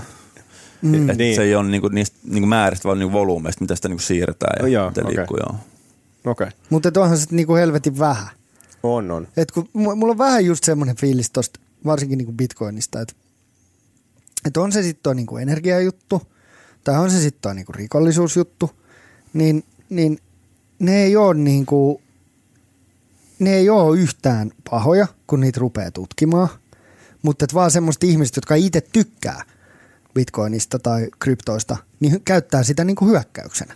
Et kukaan ei ole ikinä esimerkiksi energiaa laskenut, että kuinka paljon niinku, tota, tämmöinen niin fiat-valuuttasysteemi polttaa energiaa. Ei sitä kukaan olisi pystynyt laskemaan tai mm. halunnut laskea. Ei kukaan puhu ikinä siitä. Joo, siinäkin vähän painamista, kun tuolla painokoneet painaa rahaa. Ja sitten Niin. niitä kuskataan jollain autolla. Mm, Niin, ja siis kolikoita tuolla. Joo, ja ke- kelatkaa kuinka paljon niin kuin, vaikka päästöt on vaan noussut tämän rahan printtaamisen takia. Eikö niin kuin me ollaan luotu niin kuin kasvua sillä, että me vaan printataan lisää rahaa, niin sehän on kaikki niin kuin ilmastoa, ihan jäätävät ilmastovaikutukset, niin kuin ihan hullut. Ja kun bitcoin ei pysty tekemään, printtaa enempää, niin se on Niin. se, mitä se verkko käyttää, that's it. Eli tässä on ihan samanlainen ilmiö, kun sulla on sama fiilis sun vaalikampanjasta. Jengi yrittää vesittää. Kyllä. Tuo vaan kaikkia vääriä faktoja. Kyllä. Kai aina joku yrittää vesittää jumalauta. Mites Martin, tässä nyt alkaa tuntua siltä, että säkin varmaan sijoitat noihin kryptovaluuttoihin. Joo, oon mä sijoittanut. Joo. Ja sä oot pitkään tutustunut, niin ootko, niinku, ootko silloin kymmenen vuotta sitten jo ollut bitcoinissa kiinni vai miten No, tää sun historia? Siis mä oon ensimmäisen bitcoinin mä ostin 2013, mutta mä myin sen heti, kun se nousi ko- ö, 50 euroa arvossa, niin sit mä myin sen heti ja sitten me tehtiin kaverin kanssa sille jotain kivaa. Mutta tota, ö, siis joo, se on niinku, se on, niinku, mulla oli se ensimmäinen bitcoin, bitcoin semmoisessa, mulla oli sen paperilappu, missä oli QR-koodi ja sitten mä laitoin sen sinne ja sitten mulla oli 300 euron setelit tai paperilappu siinä, tiedätkö, ja se oli 300 euroa silloin about bitcoinin. Sitten mä sitä niin jännittelin ja sitten kattelin vähän päivittäin kurssia ja sitten mä jossain vaiheessa myin sen, kun se oli ja sitten mä käytiin varmaan jossain kaljakaupassa. Nyt sä voisit hakea Tesla. Niinpä, harmi. Joo. No, mä, mä, kuulin hei yhdestä jätkästä, joka oli ostanut kolme bitcoinia, kun se piti ostaa niillä pilveä. Sitten se ei ikinä ostanut ja kadotti sen lompakon koodi. Aika huono tuuri. Joo, jep. Ja vielä kolme bitcoinia. Se oli ostanut silloin joskus, kun ne oli yli 50 tai 60. Joo, joo. Tarkoitus oli ostaa pilveä ja sitten se ei ikinä ostanut. Ja. Kyllä. Mutta Mut siis suomalainen jätkä oli kuitenkin. Et nyt kun on lukenut näistä, oli se joku saksalainen koodari, jolla oli jollain 128 miljoonaa edestä bitcoinia jossain lompakossa, mistä se ei tiennyt. Mutta niin mikä se, se saksalainen, mä luin tästä kanssa, se oli silleen, että sillä oli tyyli joku kolme, kolme arvausta, tai sitten se lukit, lukitsee sen lompakon niin ik, ikuisiksi ajoiksi, ja sillä oli yksi arvaus enää jäljellä. joo, joo, siis ihan crazy. Niin on tosta tommonen, että jos, jos mulla on pankissa rahaa, niin sit kyllä niinku Suomessa ainakin mä sen sieltä rahan sit saan, jos mä menen sinne näyttäytyy. Että toi on aika sketsi, että jos ne jää tolleen jumiin sinne. Kyllä. Niin. Mutta et, et, mi, sijoitat sä muuten mihinkään muuhun? Sijoitat sä osakkeisiin tai rahastoihin vai onko niinku kryptot on sun juttu? Kryptot on mun juttu. En mä, siis, äh, mä en oikein ollut ikinä kiinnostunut osakemarkkinoista. Silleen, niin kuin, jos mä oon vähän, en mä ole ikinä kiinnostanut. Vaikka mä oon siis kauppiksen, kauppiksessa, kauppiksen käynyt melkein ruot- ruotsin kurssia vaille. Perinteinen. Jolle voi tehdä se sun puolesta. Joo, voi tehdä se. Joo, sun kiitos. puolesta. Se on mulla tuossa ensi viikolla, että jos okay. Menet sinne mun puole- puolesta. No niin, menee, menee. Se on tuossa Aleksandrialle, että No niin. voidaan tehdä joku Ihan diili tässä. helppo. Tehdään, joo joo. Pistät mulle pari bitcoinia, niin kyllä se voit. Oho, oho. tota, no vitsi, mä oon joudun jossain vaiheessa maksaa oikeasti niin paljon, että kun mä pääsen sitä läpi, niin pitää pistää oikeasti joku sinne kohta mun puolesta. Mutta joo, siis joo, mä oon sijoittanut siis kryptoihin ja tota, itse asiassa noi, siinä mielessä on hauska, että noi osi, osi, ö, osakemarkkinat menee jossain vaiheessa kryptoihin, että sähän voit ostaa niin kuin tokenisoituja Teslan osakkeita esimerkiksi jo markkinasta. että tota, ne tulee sinne crypto jossain vaiheessa, mutta tota, niin, mulla on niin tällä hetkellä kaikki mun sijoitukset kryptoissa. Mä oon niin, niin sanotusti balls deep in crypto. No niin. Mutta onko, niin jos CoinMotioni miettii, että onko teidän ajatus se, että ei muihin juttuihin kannata edes sijoittaa, tänne vaan? Uh, ei, ei. Kyllä siis niin kuin, uh, mun mielestä niin kuin sille, jos mä olisin järkevä, niin sit se olisi sille ehkä joku 20 pinnaa niin kuin mun portfoliosta. Kryptoja? Joo. Mutta sitten kun mä oon, mä oon itse vähän semmoinen, että jos ei mua niin kuin, jos ei mua niinku osakemarkkinat kiinnosta, niin sitten mä oon silleen, että miksi mä niinku laitan sinne rahaa. Mm. Jos, en mä niinku, jos ei mua kiinnosta niinku seuraa niitä. Niin. Sitten kun mä tiedän kryptoista niinku aika paljon, niin sitten mä niinku mieluummin laitan johonkin semmoisia asiaa rahaa, mistä mä niinku tiedän. Mm. Mutta sitten se, niinku, sit se hinta heilahtelu on sitä, että mun portfolio heilahtelee sen 75 prosenttia joskus alaspäin. Mutta mä oon niinku sille otan sen riskin. Millainen tunne se on, kun sä katsot sitä, että nyt on 75 pinnaa lähti? Kyllä se vitutti aika paljon. Mä katsoin vaan silleen, että okei. Okay. Mä, mitähän se oli, kello oli varmaan joku yhdeksän, tai joku, mitä, mitähän se oli, joskus yhdeksän illalla. Mä katsoin vaan silleen, että jaha. Nyt käydään aika syvällä. Sitten pistin vaan puhelimen kiinni ja annoin se vaan olla tossa. Ja sitten mä sen vähän ajan päästä uudestaan käteen ja sitten mä myin kaikki mun passakolikot ja mä ostin vaan semmosia niin laadukkaita projekteja, mutta se onneksi vähän markkina palautui aika hyvin sit siitä, että se pomppasi sieltä aika hyvin. Niin kävi semmoinen tu- onni onnettomuudessa, sitten vaan vaihtelin siellä pohjalla niitä, mutta tota, kyllä, se, kyllä se oli aika raastavaa, mutta sellaista se on. Niin, mutta oston paikkahan se on. Niin. Kuopasta on kiva ostaa. Niin ja varmaan aika paljon plussalla sä oot kuitenkin. Joo, siis vaikka se oli siellä pohjalla, niin olihan sitä niinku useampi sata prosenttia vielä niin oltiin plussalla. Niin, no kun se on just se, mikä mua tässä nyt, heti kun tulee, krypto tulee yhdessä päivässä 30 pinnaa alas, niin on silleen, aah, markkina crash ja kaikki on no. helvettiin, mutta sitten sä katsot niinku year to date, niin, niin, tota, niin kulta on miinus 2 prosenttia, Nasdaq on plus 2 prosenttia ja kryptot on 35 tai Bitcoin 35, mm. niin se on mun mielestä outoa, miten jengi reagoi, sit, koska aika hyvin kuitenkin tuottoa tehnyt, jos vertaa mihin muuhun vaan. Mm. Mm. Vaikka se tulee 50 pinnaa alas. Uskotko siihen, että valtiot pystyy niin kuin, tappamaan kryptot, reguloimaan niitä niin kuin jotenkin varmaan siis niin kuin verot pitää maksaa ja näin, mutta että, että jos nyt tässä kaikki valtiot, Kiina on lähtenyt vähän niin kuin sotaan kryptoi vastaan, niin pystyykö valtiot ylipäätänsä tekemään se, vai onko se sitten semmoinen muutos, meneekö se niin, että yhtäkkiä keskuspankit ostaakin kryptoja, koska ne tajuu, että ne ei pysty niitä voittamaan, vai mitä sä uskot, että siinä käy? No siis mä pystyn, uskon, että pystyy niin lyhytaikaisesti ne pystyy niin taistelemaan sitä vastaan, mutta eihän ne niin pitkällä aikavälillä vaan niin pysty siihen. Eihän, eihän niin kukaan pysty valvoa sua, että omistat sä kryptoja vai et ja maksat sä naapurin serkkupoille sille, että se leikkaa teidän ruohon. Mm. Ei ne pysty sitä seuraamaan niin kuin, mistä, että jos sulla on vaikka joku defilompakko, niin ei, ei valtiolla, niin kuin, ei ne vaan niin näe, että sä omistat sen lompakon ja jostain metamaskista. No, mutta siis nyt mennään taas syvälle, mutta, mutta siis ei, mä, mä, en usko, että ne pystyy sitä niin kuin bännäämään. Mutta mitä se Kiinan bänni sitten Bitcoinissa tarkoittaa? No siis sehän tarkoittaa, että ne niin pysty niin näitä instikoita, ää, ne kielsi niin instikoita käymistä kauppaa kryptoille, eikä ei, ei pysty niin kuin, niin kuin, an, niin tarjoamaan tämmöisiä niin transaktiopalveluita sun muita niin instikoille. Että niin yrityksethän ne pystyy bännäämään käytännössä. Niin, Okei, mutta y- yksilöitä niin ei, koska sä voit vaan niinku avaa mm. sen lompakon puhelimella. Mutta ol, oliko siinä joku, Joo. että ne nyt rupes bännää niitä minereitakin? Öö, vai ne, uhkasko ne sillä vai miten? Pff, olisiko, olisiko se ollut joku, mä en ole ihan varma, että miten se meni sieltä. Olisiko se, bännäsköhän ne minerit? Mä en ole ihan varma, mitä se kiinnostaa, mutta siitä mä oon varma, että ne transaktioimat bännäs siellä. Joo.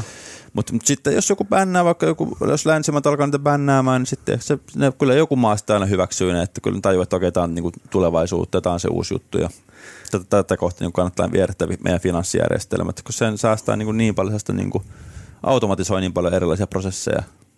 Niin, ja eikö se nyt ole mennytkin niin, että kun Turkki bännäsi tuossa viime vuoden puolella, niin – bitcoinien niin kuin volyymit Turkissa vaan nousi. Mm, ja. Tiedätkö, että et siitä kun valtio sanoi, että tota sä et saa ostaa, niin jengi vittu varmaan niin. ostaa. Joo, joo.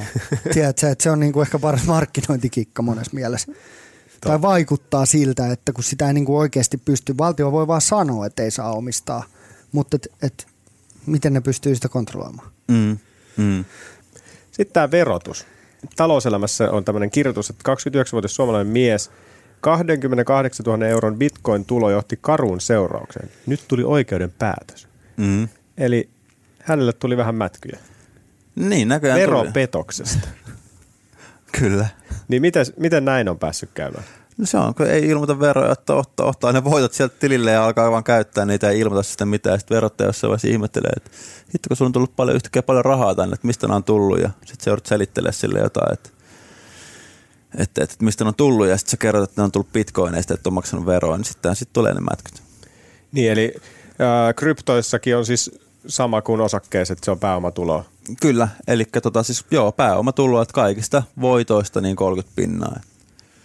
Et Suomessa ei oikeastaan ole mitään porsaareikiä, että vaikka sä niin vaihdat bitcoinista Ethereumiin ja Ethereumista Litecoiniin, ja, niin kaikista, jos se niin kuin, tavallaan erotus siinä on se, että sä otet voittoa sillä niin kuin tradeillä, niin sit sä tavallaan niin kuin, joudut maksaa ve- verot aina niistä. Joo, että kryptoissa ei ole vielä tällaista osakesäästötiliä, missä sä voisit kikkailla niillä myynneillä ilman, että menee veroon. Joo, ei ole, ei ole kyllä vielä.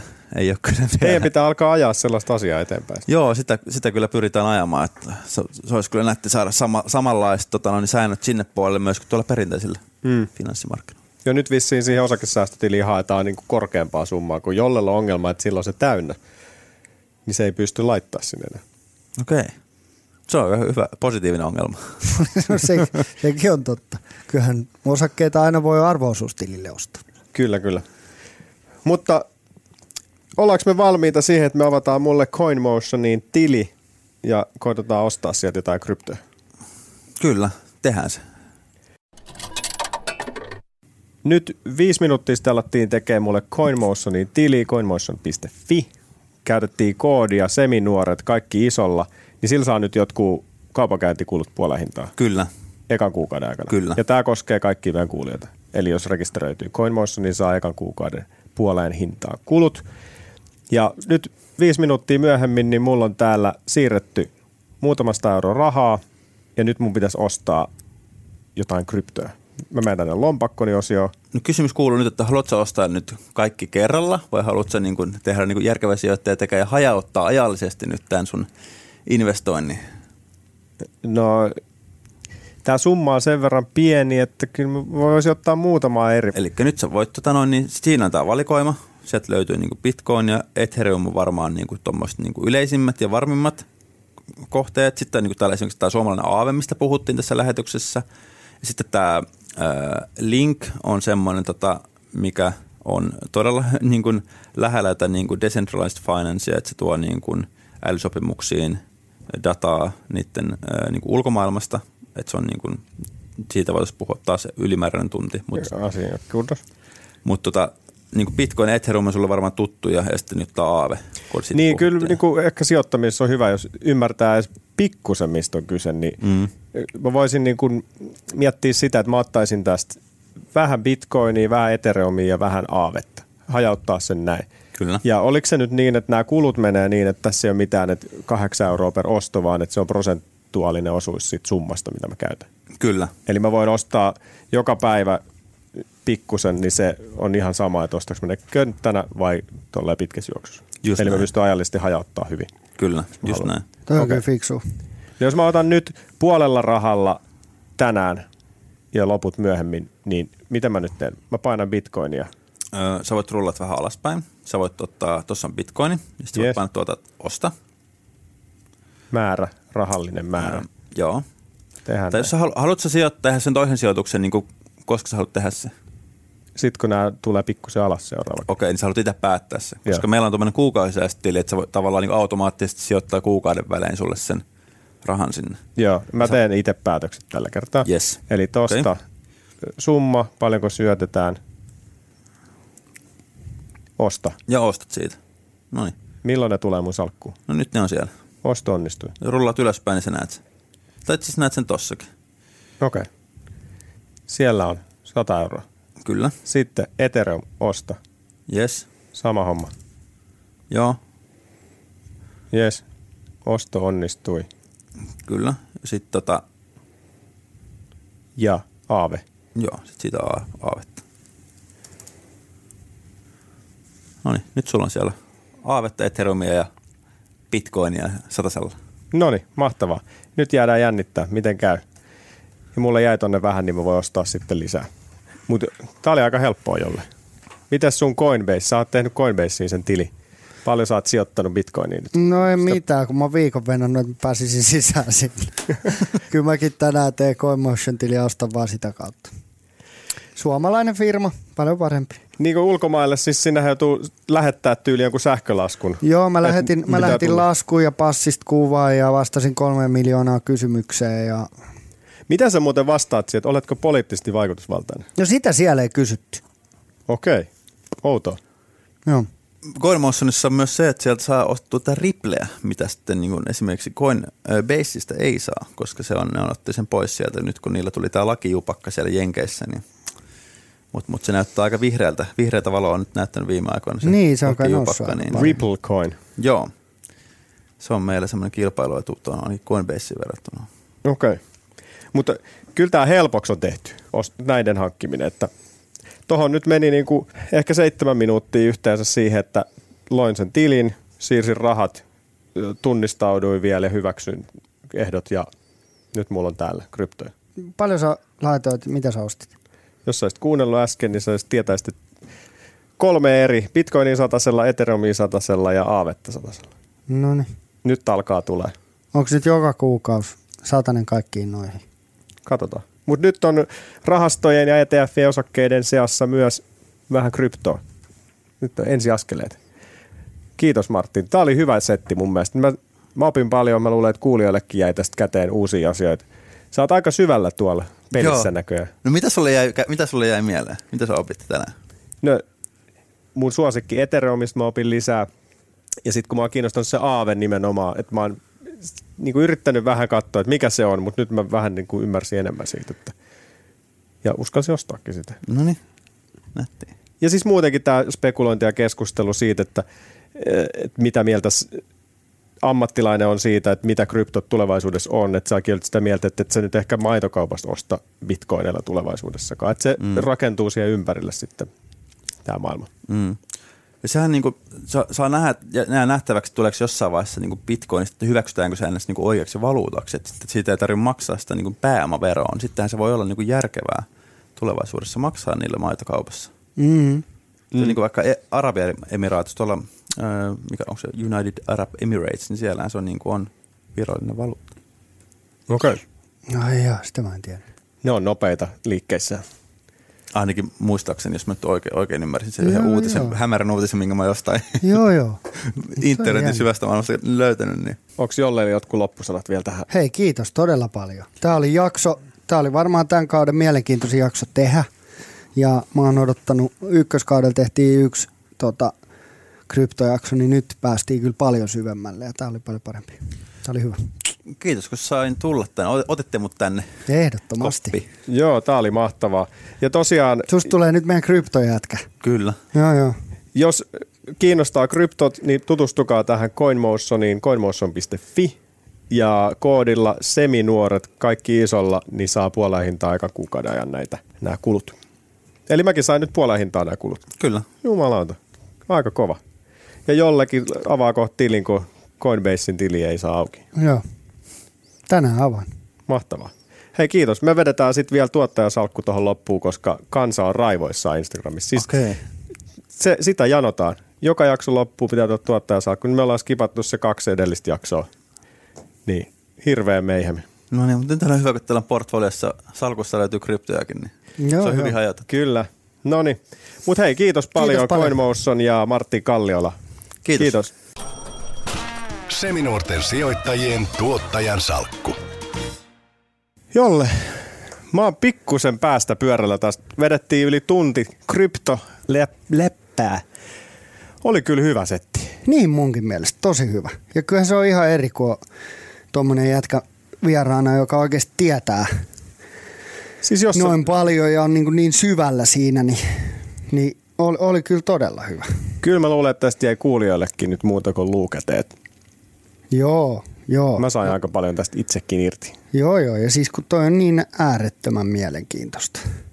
Joo, ja mielenkiintoista tutustua tuohon CoinMotioniin vähän tarkemminkin sitten, mitä kaikkea sieltä löytyy. Et Nyt aika nopea vilkaisu oli tämä mun ostot. Mutta meillähän on nyt tuottajan salkun aika. Kyllä. Ja me siis ostettiin tuottajan uusilla rahoilla sponsoroituna lisää osakkeita tuossa muutama viikko sitten. Ja meillä on taidettu vielä sen jälkeen palata tänne meidän salkkuun ollenkaan. No kerro nyt, mitä se näyttää. Mitä sä haluat tietää? Ollaanko plussalla vai miinuksella? No kyllä me plussalla ollaan. Tällainen niin kuin 85 dollaria Okei. Okay. plussalla. No ei se vielä mitään isoja harppauksia ottanut, mutta varmaan olisi itse asiassa aika hyvin plussalla ilman Coinbasea, eikö niin? No joo, jos tässä nyt niin kuin vähän perkaa tätä tilannetta, niin äh, Wärtsilä 35 pinnaa plussalla. Wärtsilä on Kovaa. painanut meille kyllä hyvää tiliä täällä. Kovaa. Se on ollut hieno, hieno kotimainen, ainut kotimainen osake ja se on täällä parhaana tuotteena. Sitten Borg Warneri hengittää niskaan siinä 32 prosentin kasvussa. Microsoft 14 pinnaa plussalla. Telefonica tällainen 7 prosenttia. Sitten meidän uusi, uusi hankinta LVMH, mikä on näihin luksusbrändeihin keskittyvä, niin se on neljä pinnaa plussalla. Tullut muutamassa viikossa tuosta rauhallisesti ylöspäin. Sitten tämmöisen prosentin plussalla niin on Berkshire Hathaway, Okei. Okay. Warren Buffettin sijoitusyhtiö, niin se on tuossa aika tasasta pyörinyt tuossa nolla molemmin puolin ilmeisesti. Ja sitten äh, Walt Disney Company. Se on miinus neljä pinnaa. Et silloin kun me tehtiin näitä ostoja, niin meillähän sukelsi, tota, tai siis koko markkinahan sukelsi niihin aikoihin aika pahasti. Joo. Niin Disney kävi siellä jossain miinus kympissä meidän siinä ostohetkellä. Joo. Et se oli, mutta se on sieltä palautunut pikkuhiljaa. Square, sehän on ollut tässä meillä aikamoinen niin kuin, kuopankaivaja, niin se on nyt miinus kuusi pinnaa. Joo, Et sekin oo- on tullut Se sieltä. tulee sieltä. Joo, Niin. ja viime Q1 tulossa oli niin hullu, että ei kun, joo, Q1 Joo. tulossa oli niin hullu, että että kyllä se sieltä tulee. Kyllä. Kyllä se sieltä tulee. Nyt Luotetaan. Q2 on niin kuin todella mielenkiintoinen pari osakkeen suhteen. Kyllä. Sitten Coinbase, miinus yhdeksän pinnaa. No ei se ole paha. Ei. Olisiko se mun omassa miinus 16? Okei. Okay. Miten sä näet, onko Coinbaseilla millainen tulevaisuus tässä? No siis kun mä oon kattonut noita The Block-sivulta tota, noita kryptovolyymeja, niin ne on ihan poskettomia. Siis niin kuin aivan hullu. Q2 on niin kuin 50 prosenttia enemmän volyymiä. Ja sillähän Coinbase tekee. Sillä että jengi ostaa ja myy. Mm. Että ei tuommoinen niin markkina crashi, tokihan se puolittaa, jos menee 50 pinnaa alas, niin se puolittaa heidän niin kuin fiin, mutta sitten jos on tuplasti enemmän volyymiä, niin sitten se on käytännössä niin kuin sama. Ja sitten Q2, niin kryptomarkkina oli kuitenkin 2 miljardia, yli, yli 2 biljoonaa, ja nyt se on tullut alemmas, kun se oli Q1 alussa niin kuin 700 miljardia, ja nyt se on vielä puolitoista, eli se on kuitenkin tuplasti enemmän kuin mitä se oli Q1 alussa. Mm. Et mä kyllä odotan, niin kuin, että mä kyllä odotan, että Coinbase tekee vielä paremman Q2 kuin Q1 ja silloin menee asiat hyvin. Et analystit odottaa, että tulos on niin kuin EPS on about puolet siitä, ei nyt ihan puolet, mutta no ja about puolet siitä, mitä se oli Q1. Eli jos se parantaisi Q2 Q1 verrattuna, niin se tekisi jonkun, se ylittäisi odotukset jollain sadalla, sadalla prosentilla ainakin. Et siellä on jollella uskoo tähän kioskiin aika Joo, hyvin. siis mä en ole Ja- yhtään, mua ei kuumanta yhtään. Ja siis nyt kun kakkonen näkee, että onks mä, jos mä oon tässä asiassa täysin väärässä, että niiden tulos ei ole kova, niin sit mä kyllä, Syöt sun hatu. niin, tai niin kuin John McAfee, niin se on oman munani. Okei. Okay. Vaalilupaus toikin. Tota, ja sitten tuossa äsken Martinin kanssa, kun keskusteltiin, niin kyllähän se, että kovaa mennään, että volyymit on kasvanut kryptoissa ihan pirusti ja sillähän sitä tiliä tehdään. Et kyllä toi tuolta, jos firman tulos on tota, mitä sä puhut, niin kyllähän se sieltä jossain kohtaa nousee. Sitten täällä meillä isoimpana pakkasen luojana niin on ollut tämä Solar Edge. Ja mehän lähdettiin silloin, me oltiin joku 40 pinnaa pakkasella äh, silloin, kun saatiin tuottajalta u- uusi tonni, niin mehän sijoitettiin 100 dollaria sit siihen Solar Edgeen, koska koettiin, että firma kyllä sieltä nousee ja nyt sitä sai halvalla. Niin se osuus, mitä me ostettiin, niin sehän on 15 pinnaa plussalla. Niin, kyllä. Ja se tarkoittaa sitä, että se on nostanut tota koko osaketta. Toki siis kurssi noussut yleisestikin siinä, mutta niin kuin me ollaan enää 15 pinnaa miinuksella. Eli se oli aika se, niin kuin hyvä tämmöinen taktinen osto myös sieltä. Niin, ja kyllähän tässä nyt näkee sitten tota, tämän niin kuin yleisen markkinatilanteenkin, että mitkä meillä on miinuksella. Square, Coinbase, Solar, Edge. Mm. Ne on kaikki tekkiä. Mitkä meillä on plussar? Wärtsilä, Borg Warner, Telefonica. Ne on kaikki arvoosakkeet. Sitten LVMH, maailman isoin Niin. tä- tällaisten luksustuotteiden myyjä. Niin, mutta kyllähän tässä huomaa niinku sen, että et, tota, a, tänä vuonna, niin jos viime vuosi oli niinku hullua tekin nousua, niin tämä vuosi on ollut tekis paljon epävarmempaa ja et nyt arvoosakkeet niinku ottaa takaisin, kuroo sitä väliä. Et meilläkin on niinku kaikki, jotka on plussalla arvoosakkeet ja kaikki meidän tekki on ihan miinuksella pahasti. Microsoft pitää siellä lippuun ylhäällä, mutta Niin, niin mutta Microsoftkin on aika semmoinen niin konservatiivinen tekkifirma. Mm. Tiedätkö, että sekin on käytännössä melkein, melkein voisi arvoosakkeeksi sanoa. Silloin P-luku aika kova, mutta, mutta tota, ja siinä mielessä iso markkina-arvostus, mutta, tota, ää, mutta, mutta onhan se aika paljon konservatiivisempi kuin joku Square tai SolarEdge. Kyllä. Mutta tuottajasalkku hyvältä näyttää 80 plussalla. Lyhyt juoksujahan nämä on ollut meillä tässä nyt, että ei tässä nyt voida puhua mistään onnistumista tai epäonnistumista. Mun mielestä me ollaan aika hyvällä tiellä. Siis me ollaan tosi hyvällä tiellä ja, ja sit kun toi, noi meidän niin kuin tekkiosakkeetkin rupeaa oikeasti tuot tekemään sitä tuottoa, niin ne voi, niin kuin, tota, ne voi tehdä niin kuin 30 pinnaa parissa kuukaudessa, jos, jos heidän markkina-alueella tapahtuu hyviä asioita. Mutta et, et aika isosti niin kuin markkinat tällä hetkellä kertoo meille, että et mi- miltä siellä näyttää, eikä silleen, että yksittäiset firmat. Esimerkiksi, mm. että Square teki ihan poskettoman kuin ykkösen. Ja, silti, Ja onhan ne noussut sieltä, mutta ei ne mitään niinku hullua tuottoa tuosta tällä hetkellä tee. Kyllä. Eli jos nämä meidän pakkasella olevat olisi nollillaan, niin meillä olisi tupla voitto tällä hetkellä. Et kun ne sieltä nousee, niin hyvältä näyttää. Hei, nyt on sen verran nauhalla matsku, että meidän pakko varmaan ei ole lopetella taas tältä erää, mutta oli mahtava jakso. Kiitos, jos jaksoit tänne asti kuunnella. Ja tosiaan me Instagramiin at seminorat sijoittajat. Seuraa meitä. Ja muista vaaliurnat. Kyllä, numero 900 Helsingissä. Joel Harkimo. Pistäkää ylös. Kiitos. Kiitos Jatketaan paljon. ensi viikolla taas uusien kuvioiden kanssa. Morjes, morjes. Moro! Moikka. Sä kuuntelet nyt Seminoorat sijoittajat podcastia.